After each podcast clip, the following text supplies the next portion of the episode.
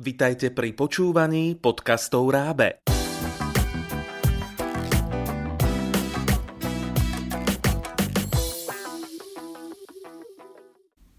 V tomto podcaste vás naučíme porozumieť príbehu v cudzom jazyku. Vítajte pri dnešnom listeningu, ktorý je vhodný pre začiatočníkov v španielskom jazyku. Najprv vám priblížime obsah príbehu knihy Zoro v slovenskom jazyku. Po mnohých rokoch sa v Kalifornii objavuje tajomný maskovaný rytier Zoro, ktorý bojuje proti nespravodlivosti. Zahalený čiernym odevom si mečom značí nepriateľov písmenom Z. Nikto nepozná jeho pravú identitu. Medzi dvoma priateľmi a záhadnou postavou je však nejaké spojenie. Teraz počúvajte prvú kapitolu v originálnom španielskom jazyku. El zorro por Johnston McCallie. Lecturas adolescentes Eli 2012. Capítulo 1. Diego Vega en España. La primera vez que vi a Diego Vega fue cuando llegó a la Universidad de Humanidades de Barcelona, donde yo también estudiaba. Los dos éramos adolescentes, de familias importantes. Él provenía de un lejano territorio llamado California, que dependía del rey de España y tenía un gobernador español, y yo de Toledo, en España. Diego, el hijo de don Alejandro Vega, que era el más rico de los colonos españoles de Alta California, había ido a España para seguir sus estudios literarios y el arte de la esgrima, como era deseo de su padre. En cuanto a mí, me llamo Manuel y soy el hijo de don Rodrigo Escalante, un importante armero de Toledo, Diego parecía un muchacho robusto e inteligente, pero perdía los estribos fácilmente si le molestaban. Durante una de sus rabietas me convertí en su amigo. Tuve simplemente la desgracia o la suerte de cruzar sin mirar el patio de las caballerizas de la universidad mientras él entraba montando a caballo. El animal se asustó mucho y se encabritó, pero como Diego era un buen jinete, no lo tiró al suelo. ¿Pero qué hace, señor? exclamó enojado Diego. ¿Me quiere matar? Lo siento mucho, pero un buen caballero no debe temer romperse el cuello cuando su caballo se descontrola. Le respondí. De un salto, Diego bajó de su caballo diciendo, ¿Es una provocación? ¿Quiere usted desafiarme a duelo? No, no es una provocación, pero si realmente usted quiere hacerse daño, estoy a su disposición. Le contesté. ¿Pero qué hacéis, señores? Gritó una voz profunda detrás de nosotros. Si todos nuestros estudiantes se desafían a duelo y se matan antes de aprender el arte de las armas, ¿en qué nos convertiremos? Continuó. Viendo nuestro asombro, se presentó. Soy vuestro profesor de esgrima. Y si queréis luchar entre vosotros, deberéis antes pasar unos cuantos años en esta universidad, para que vuestros brazos se fortalezcan y vuestra táctica sea perfecta. Aprenderéis a manejar la espada tan refinadamente que seréis capaces de cortar un cabello de vuestro oponente sin tocarlo. Mientras tanto, me haréis el favor de no pelear fuera del horario escolar dijo aquel hombre impresionante usando un tono medio en serio y medio divertido. Y ahora, corred a clase, ordenó el profesor. Diego me miró. Nuestras miradas se intercambiaron y de pronto, juntos, soltamos una gran carcajada. Ah, veo que vuestro enojo se ha desvanecido rápidamente, observó deteniéndose el profesor. Eso está bien.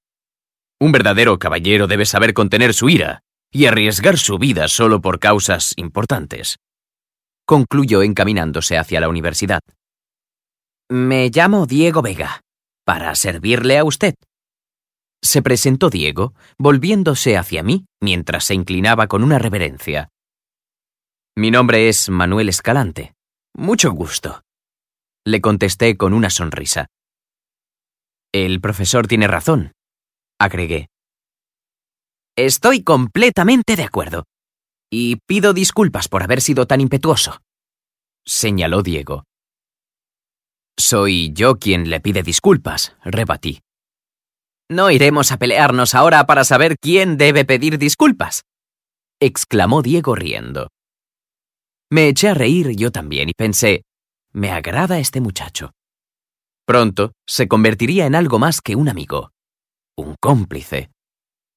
A partir de ese momento, los profesores tuvieron a los dos mejores estudiantes de la universidad, pero también a los dos más rebeldes, para regocijo de nuestro maestro de armas cuya inmensa estatura nos impresionó tanto el día que lo conocimos. Aquel hombre estaba en lo cierto. Hicimos grandes progresos con la espada y también con la pistola. A los pocos meses, la pólvora negra y el plomo dejaron de tener secretos para nosotros. Los otros maestros tenían más dificultad en calmar y canalizar nuestra energía y se lamentaban de que nuestra disciplina para las armas no fuera la misma que la que demostrábamos para las clases de historia, español, latín o música. Sin embargo, a pesar de nuestro temperamento rebelde, aprendimos mucho más que los otros estudiantes y no nos suspendieron enviándonos prematuramente a nuestra casa. Pero ahora me doy cuenta que fue gracias a las importantes sumas que nuestras familias depositaban para pagar nuestros estudios. Diego y yo éramos iguales.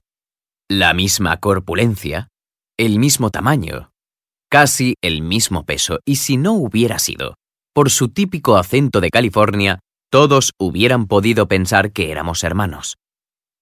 Nos reíamos de las mismas bromas, Teníamos los mismos deseos al mismo tiempo, y si alguien veía a uno de nosotros, sabía que el otro no estaba muy lejos de allí.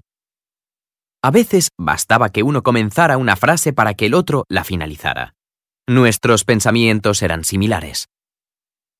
Como los profesores se irritaban por nuestra constante charla en la clase, inventamos un nuevo juego, una especie de código gestual discreto que nos permitía comunicarnos entre nosotros sin hablar. Un abrir y cerrar del ojo derecho significaba una cosa, un índice doblado otra, y así fue como inventamos todo un vocabulario combinando los gestos básicos. Los profesores, para poder mantener un poco de calma en la clase, nos sentaban lejos el uno del otro, pero con nuestro código podíamos conversar desde lejos, sin decir una palabra todo el tiempo que el profesor volvía la espalda a la clase. Para poder ejercitarnos en esta empresa, nos quedábamos a veces días enteros sin pronunciar una palabra, pero intercambiándonos información solo con nuestras señas. Los otros estudiantes no entendían nada, y eso nos gustaba mucho. De todo lo que nos enseñaban en la universidad, la esgrima era lo que más nos apasionaba, y a veces nos adiestrábamos mucho más que los otros estudiantes. Cuando todo el mundo salía a pasear por los locales de la ciudad, aprovechábamos que la sala de armas estuviera libre para intercambiar unos cuantos pases de espada. Después de los saludos habituales con un amplio movimiento de brazo, imitando el paso del sombrero por el suelo y haciendo una reverencia al adversario, como debían hacerlo los verdaderos caballeros, comenzábamos con los molinetes, los asaltos y los atajos, cruzando nuestras armas. Durante los combates, además de las fintas y los amagos, enseñados por nuestro maestro, tratábamos de desarrollar otras astucias. Gracias a nuestro espíritu ingenioso y a la afinidad de nuestras mentes, sabíamos cómo parar el ataque del contrincante cada vez, adivinando la dirección de la espada del otro, apenas inventábamos una finta nueva, pasaba a ser parte de nuestros recuerdos para unirse a la larga lista de lo que ya habíamos aprendido. La noche estaba ya muy avanzada cuando terminábamos nuestro combate. Nuestra amistad se hacía cada vez más fuerte con cada estocada de la espada. En poco tiempo sentimos que también nuestros cuerpos se habían reforzado y que nos habíamos convertido en hombres hechos y derechos.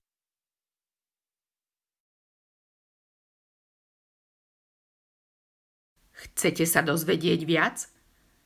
Poďte si prečítať celú knihu v španielčine. Výhodou je, že kniha obsahuje aj audio CD s prerozprávaným príbehom.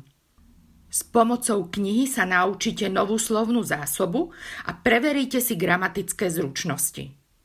Prídavné mena vlastnostné, akostné vzťahové a privlastňovacie, osobné zámená, zámená ukazovacie, neurčité, privlastňovacie, vzťažné a opytovacie, stupňovanie, predložky por a para a iné. Knihu Zoro, El Zoro plus CD a ďalších takmer 200 cudzojazyčných kníh v piatich svetových jazykoch nájdete na www.raab.sk.